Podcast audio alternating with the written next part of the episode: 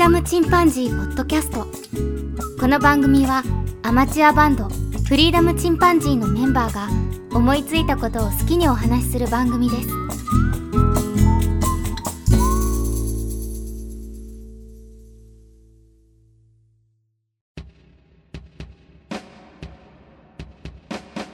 さあ始まりました。フリーダムチンパンジーの佐藤です。中秋の名月も過ぎまして、ようやく秋らしくなってきたなという気がします。それでも、昼間やっぱり汗をかいたりしますね。ただまあ、これから一日一日と涼しくなっていくんだろうなというふうに思います。さて今日は9月にいただきましたお便りをご紹介したいと思います。まずトリフィドさんからいただきました。ルミックス S52X のお話ですね。後発メーカーだけど、それじゃないとダメな感じが、ノートパソコンのレッツノートに似ていると思ったら、レッツノートもパナでした。一人勝ちではなくて、競合の製品も含めてジャンルの再盛り上がりにつながるといいですね。朝食のこだわりを印画紙プリントでも見たいですというふうにいただきました。ケン君の新しいカメラですね。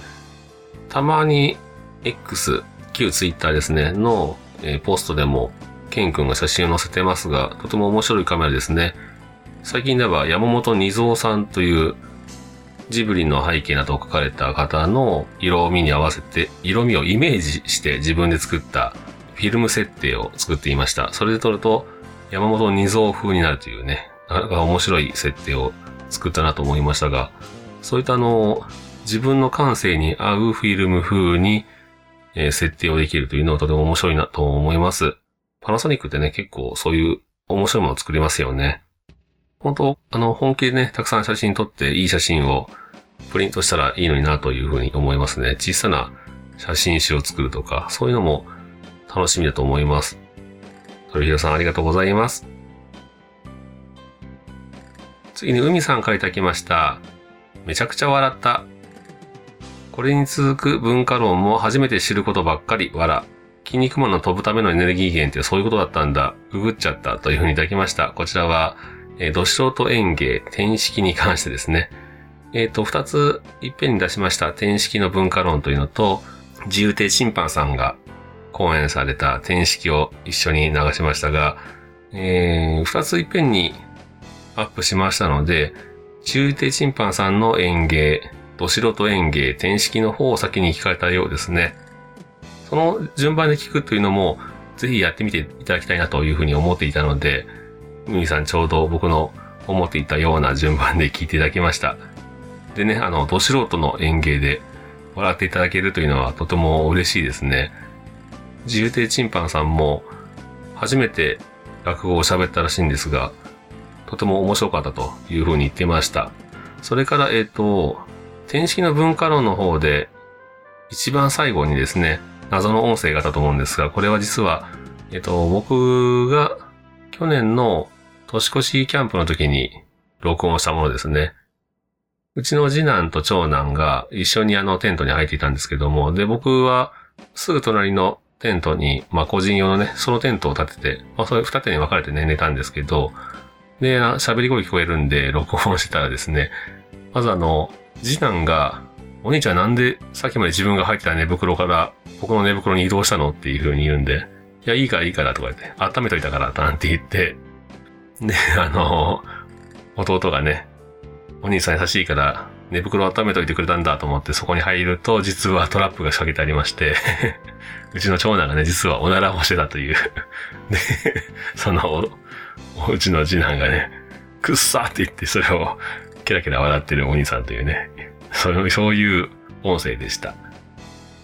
女性のね、あの、海さんに聞いてもらえるとは思わなかったので、天式というね、なかなかお下品なお話でしたが、笑っていただけてよかったです。海さんありがとうございます。次に友達ラジオのトーロさんからいただきました。面白い試みの配信ですね。ライブ感が伝わりますというふうにいただきました。こちらは Apple の新製品発表会、リアルタイム感想会という分ですね。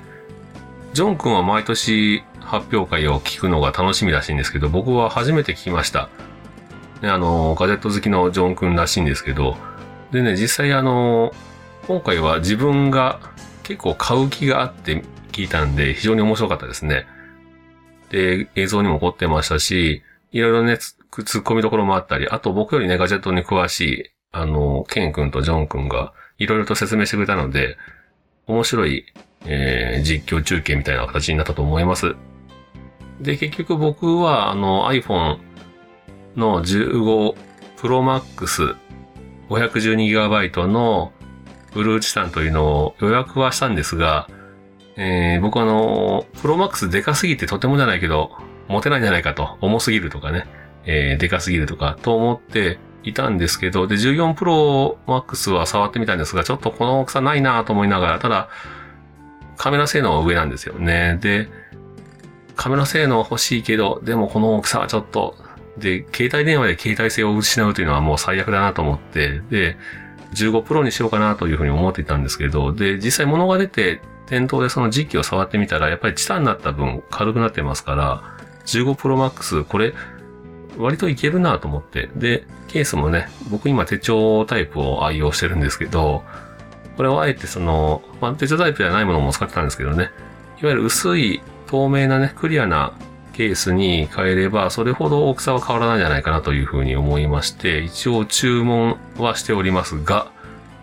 アップル公式でも6週間からぐらいはかかるらしいんで、自分はね、あの、せっかくから買うんだったら、まあ家電量販店でポイントつけとこうというふうに思いまして、家電量販店で SIM フリーを注文しましたので、まあ手に入るのは2ヶ月後かぐらいかなというふうに予想しておりますが、ということで一応、結果的には僕はもう買うというふうにいたしました。またね、あの、触ってみて面白いとこあれば、ポッドキャストでもね、お話ししてみたいなというふうにも思います。トールさんありがとうございます。次にハリーと立体刺繍作家さんからいただきました。最新回一緒に発表会見ているみたいで楽しかったです。テンションの高い解説に盛り上がりました。娘のスマホをそろそろ新しくしなくちゃいけないので、検討したいけど PC かって値段ですよね。AirPods って片方だけでも GPS ついてるんですか？知らなかったです。というふうにいただきました。ね、僕も初めて聞きました。AirPods 片方だけでも GPS が反応すると。でね、あの、PC かよっていうお値段ですけど、実際もうすでに PC ですね。プロとプロマックスに関しては USB-C の3.0ということで、えー、モニターにつないで、それから、と、スマホとマウス、キーボードを連動させることもできますので、実際、パソコンのように使えるというふうな話を聞きました。なので、大画面でね、例えば、ポッドキャストの音声を編集するとか、そういったこともできますし、ゲームをね、画面につなぐとかいうこともできますんで、まあ、小型のパソコンというふう、本当にパソコンになりましたね。パソコンの本体として使用することもできるということでした。まあ僕はね、正直そこまでしないなというふうに思うんですけど、まあテレビにつなぐことができるので、まあテレビとかモニターにね、つないで何か映画を見るとかいうぐらいには使ってみようかなというふうに思ったりします。ハリートさん、お便りありがとうございます。ハリートさんもね、最近、えー、ポッドキャストを指導されるということで楽しみにしております。またね、あの、始まりましたらお便りください。あの、宣伝させていただきます。うちで宣伝効果があるかどうかは怪しいところはありますが。はい、ありがとうございます。次に鳥人さんからいただきました。出だしの73210の掛け声も好きです。私が赤い子を使う日は来ないと思います。赤の方が尊いというふうにいただきました。え、これは、えー、ヘッドホンをね、トリフラさんが買われたということで、僕と同じ青を買われたみたいですけど、赤い方は、ね、なんかちょっとハードルが高いイメージがありますよね。やっぱりミュージシャン系の方は赤を持ってるんで、僕も赤欲しいかな。でも、さすがに2つ持っとくのはなっていうのもありまして、えー、あと僕はね、今手元に音楽を編集する環境を持っていないというのもあって、赤色は今のところ僕も手に入れる予定はありませんが、でね、ハッピーニューギアという形でね、えー、鳥広さんがつぶやいていただいたのに僕が返しております。ジョンクのね、曲でハッピーニューギターというのがありまして、あこちらの方の出だしでね、ロケットの打ち上げの音声といいますかね、このフリー素材を使ってるんですが、その部分ね、掛け声が好きですというふうに言っていただきました。で、実際使ってみたその感想も、あの、番組の方でお話しされていましたが、そのアイトロンさんの方で、青色のヘッドホン気に入っていただけたようで本当に良かったです。で、実際お勧めして買ってもらえるというのはとても嬉しかったですね。鳥広さんありがとうございます。次に黒柳りんごさんからいただきました。フルチーの179回。佐藤さん、プールは銭湯じゃありませんよ。わら。皆さん素敵な夏を過ごされていたようで、聞いてて羨ましかったですというふうにいただきました。ね、僕はあの、プールに行っては、えっ、ー、と、サウナに入って整っていたという話をしまして まるで銭湯のように使わせてもらったというとですね。まあ夏というのは本当は、本当に暑かったですけど、こんな暑い夏もね、えー、終わってしまえば少し恋しくなるんでしょうね。とはいえ、本当に暑すぎました。そして、大人になると、あの夏休みの長さは何だったんだと思うぐらい、あっという間に気づけば夏が終わっているという感じですね。休みで言うと本当に子供たちの夏休みの10分の1とかぐらいしか休日はありませんから、そりゃそうなんだろうというとこはあるんですけど、ね、あの、時間の過ぎるのが早いなというふうに思います。売れないりんごさんもいい夏休みを過ごされたんじゃないでしょうか。お便りありがとうございます。次に、ローテナントのラジオ局さんからいただきました、ムササノピーノさんからですね。姿勢ながら存じ上げなかったのですが、熱量がすごくて興味を湧いています。あれエンディングと思ったらさらに熱くて要注意。そういう美術体験してみたいです。というふうにいただきました。これは山本二蔵展リポートに関してですね。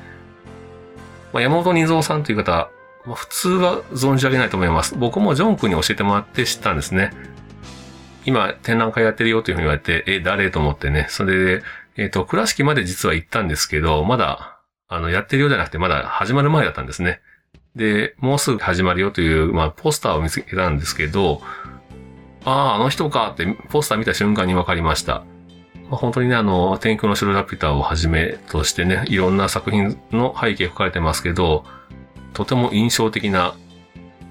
なんていうんですかね、爽やかというよりは、郷愁を誘う雲を描いたりね、えっ、ー、と、家中の風景を描かれたりしている方ですよね。で、ケン君がマニアックなところは2段階で話したいという話をしてたんで、あえて、その前半、一回閉めてからまたマニアなトークをしてもらいました。なので、半々ぐらいになっておりますね。これまあ、ケン君的にその、本編はできれば15分ぐらいに収めてほしいと。自分が聞いてる番組としてはというふうに、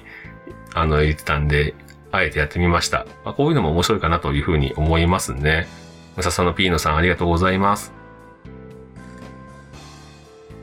次に鳥広さんからいただきました。プリチンの祈り。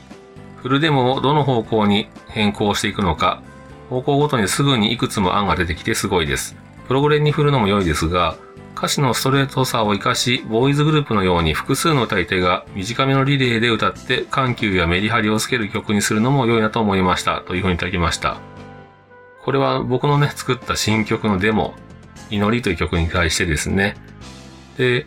そうですね、プログレ風にしていこうかなという、まあ渋めというか、あまり印象の残らない曲にしてやろうというふうに思っているんですけども、ボーイズグループのようにね、えー、やってみたらどうかということで、これね、あの、僕できればこの曲を歌いたくないなと実は思ってるんですね。で、ケン君に歌ってもらおうというふうに思っております。なんといっても僕はや、っぱり客観的に聞いても僕の歌声は届かないと思いますね。で、えー、最近ジョン君も実はボーカルを諦めたなんて言っていました。やっぱりここはどうしてもね、天性のものが出てくるんですよね。いくらやっても、その声質とかいう部分で、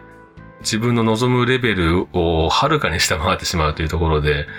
ね、その辺やっぱりあの、ケン君も自分に自信を持ってないタイプなんですけど、僕はもうとてもケン君の歌声好きだし、客観的に聞いてもケン君の歌声はちゃんと届く声だなというふうに思ってるんで、えー、ケン君にね、ぜひ、リードボーカルというか、まあメインボーカル一人で歌ってほしいなというふうに思っております。まあ、よくてコーラスぐらいじゃないですかね。僕とジョン君が参加するのは。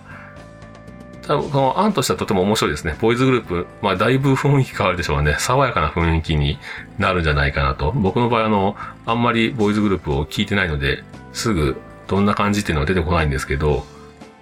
すごく古いね、ボーイズグループが頭に浮かんできますが、もしくは意外とその BTS 的な、そういう作りとかいうのもありなのかもしれませんね。まあ、この完成する前はいろいろ想像するのが楽しかったり、こんな風にしてみたらどうかなとかね。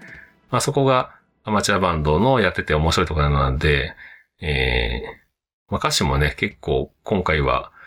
まあもうひねり出した感じです。どうも僕はその辺の歌詞を作る能力も枯れてしまったようなので、まあかなり陳腐な歌詞になっちゃったんですが、まあそれはそれで一つそういう歌詞もありかというふうに思い切っております。鳥広さん、ありがとうございます。以上で9月にいただきましたお便りをご紹介いたしました。うちの番組はいろんな話題をしますので、まあね、あの、興味がない分はぜひ飛ばしていただいても構わないと思います。いろんな面白いポッドキャストが今ありますから、全部ね、聞く必要は、まあ、聞いていただければ嬉しいですけど、必ず聞いてほしいとかね、そういう感じではなくて、僕の場合はもう気になった話題のものを聞いていただいて、で、過去作でもね、あの、古い配信のものでも感想いただけるととても嬉しいので、X にいてポストをしてくださると嬉しいですね。これあの、なかなかなれませんけど、で、最後にあの、流させていただいている、アジのたまみさん、声優の女性の方に声を入れていただいた、えー、番組宣伝では、ツイッターにてつぶやいていただけるとなんていう話をしてますけども、ここがね、やっぱり、その声優さんに撮っていただいたというのが、また、ね、あの、お手を煩わせるのも悪いなというふうに思いましたんで、もうこのまま使わせていただこうかなというふうに思っております。ということで皆さんぜひまたお便りをお送りいただけると嬉しいですね。それではまた、さようなら。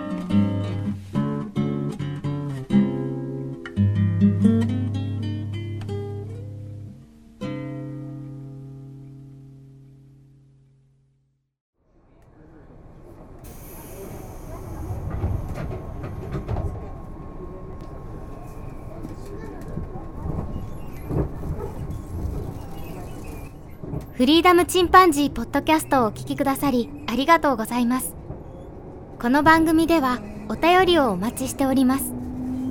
ツイッターにてハッシュタグにカタカナでフリチンとつぶやいていただくかメールアドレスフリーダムドットチンパンジーアットマーク Gmail.com freedom ドット chimpanzee アットマーク gmail.com までご意見ご感想お待ちしております。お待たせいたしました。今日折り返しにご乗車ありがとうございます。この電車は新木場行きです。